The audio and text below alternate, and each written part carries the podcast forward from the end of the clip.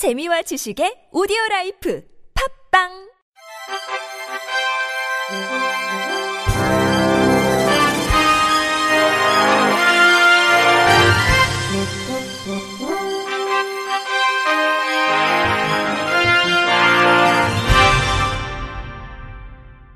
청취자 여러분 안녕하십니까?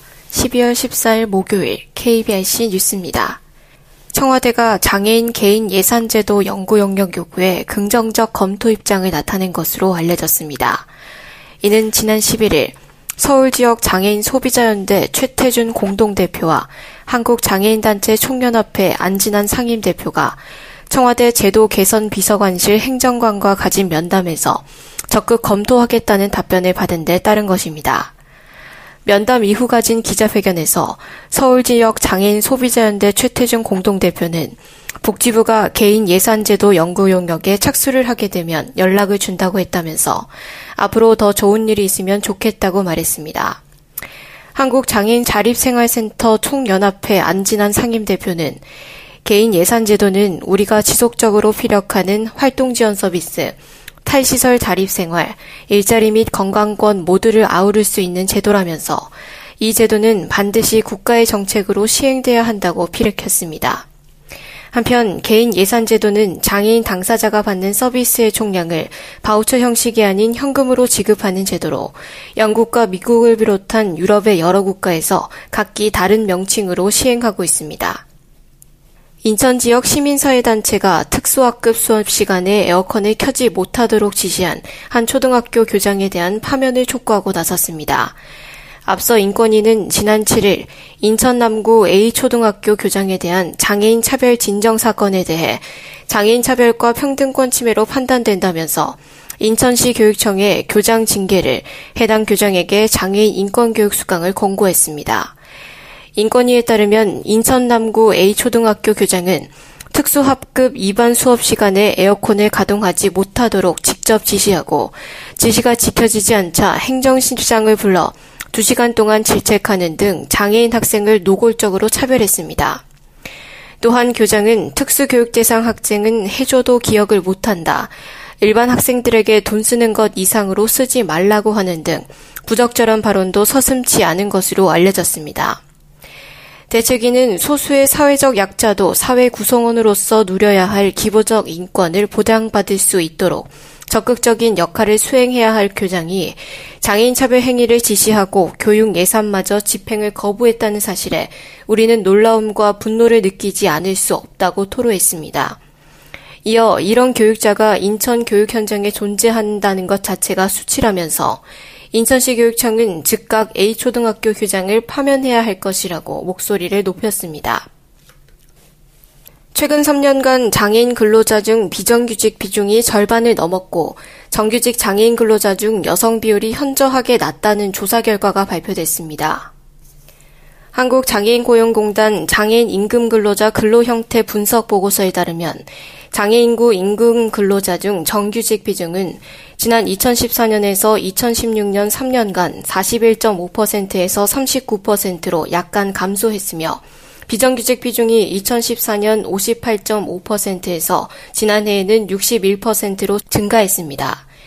정규직 장애인 근로자 중 남성 비율은 82.5%인 것에 비해 여성 비율은 17.5%에 불과했습니다. 장애 정도별로 살펴보면 정규직에서 경증 장애인은 84.6%, 중증 장애인은 15.4%로 집계됐으며 비정규직에서도 각각 79.7%와 20.3%를 보였습니다. 장애 유형별 구성을 보면 정규직, 비정규직 모두 지체장애의 비중이 약 65%로 가장 높았습니다. 보고서는 외환위기 이후 경제 성장률이 둔화되면서 노동시장의 일자리 상황 역시 악화돼 비용 절감, 탄력적 인력 운용의 목적으로 비정규직 비중이 확대되는 등 고용 형태에 상당한 변화를 가져왔다고 언급했습니다. 보건복지부가 장애인 건강권법 속 장애인 건강검진 지정인력 기준에 수어 통역사 의무 배치를 명시한 것에 대해 한국농아인협회가 환영 의사를 밝혔습니다.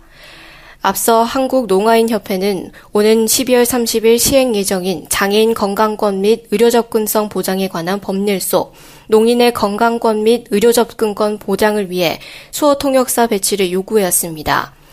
특히 장애인 건강검진 기관을 지정할 때 검진 과정에서 농인의 의사소통에 필요한 수어 통역사가 반드시 포함돼야 한다고 강조했습니다.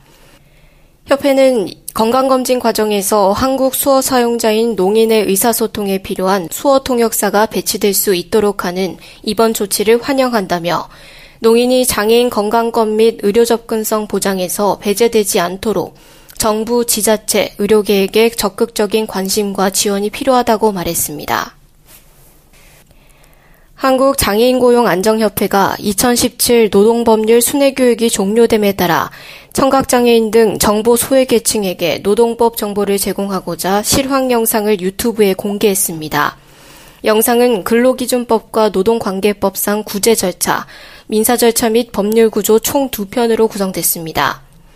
손영호 회장은 많은 장인 근로자들이 언제 어디서나 쉽고 편하게 교육을 받을 수 있는 여건이 마련되었다며 앞으로도 정보 격차를 줄이는데 지속적으로 노력하겠다고 전했습니다. 영상은 유튜브에서 2017 노동법률 순회교육으로 검색해 시청할 수 있습니다. 경기 북부 지역의 장애인 주간 보호시설이 턱없이 부족한 것으로 드러났습니다. 고양시의 경우 이용 대상자 11,352명이 거주하는데 지역 내 8개 보호시설의 수용 가능 정원은 269명에 그치고 있으며 남양주시도 8,289명이 거주하는데 시설 정원은 100명, 의정부도 6,080명 중 60명 등을 받아들일 수 있는 것으로 확인됐습니다. 이 같은 상황을 감안해 경기도는 장애인 주간 보호시설에 대한 지원을 기존 시설당 1천만 원을 지원하던 것에서 시설 운영비 10%를 지원하는 방식으로 전환할 예정입니다. 경기도 관계자는 장애인 주간 보호시설은 장애인들을 위한 어린이집이라고 보면 되는데 시설의 필요성을 알고 있어도 건물 임대료 부담 등의 이유로 시군에서 확대하지 못하고 있다며 주간 보호시설은 중앙정부에서 복합타운 등을 건립해 종합지원 체계를 만들어야 한다고 말했습니다. 한국장애예술인협회는 지난해에 이어 올해도 장애예술인 스토리텔링북 누구 시리즈 10종을 발간했습니다. 누구 시리즈 주인공 10명은 문학 김한철, 송병걸, 음악 심경민, 김혜지, 정상일, 최준, 미술 이흔희, 탁용준, 무용 강성국, 김용우입니다. 이들은 개인 자서전이 없는 장애 예술인으로 협회는 현재 활발한 활동을 하고 있는 사람을 선정했습니다.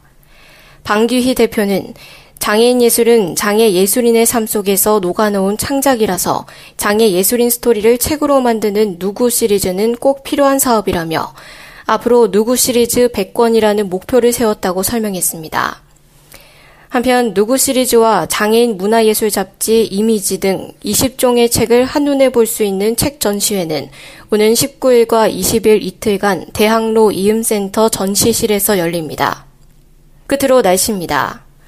오늘은 서울은 흐린 날씨 탓에 한낮 기온은 영하 1.9도에 머물었습니다. 내일은 서울 낮 기온 영상 3도까지 오르면서 추위가 누그러지겠습니다.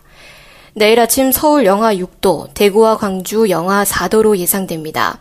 낮에는 대부분 지역이 영상 기온을 회복하겠습니다. 다만 내일 오후부터 하늘이 차차 흐려지면서 밤부터 중서부와 호남 지역에 눈이 예상됩니다. 내일 밤 내리는 눈은 주말 새벽까지 이어진 뒤 그치겠습니다. 이상으로 12월 14일 목요일 KBRC 뉴스를 마칩니다. 지금까지 제작의 이창훈, 진행의 이정화였습니다. 고맙습니다. KBIC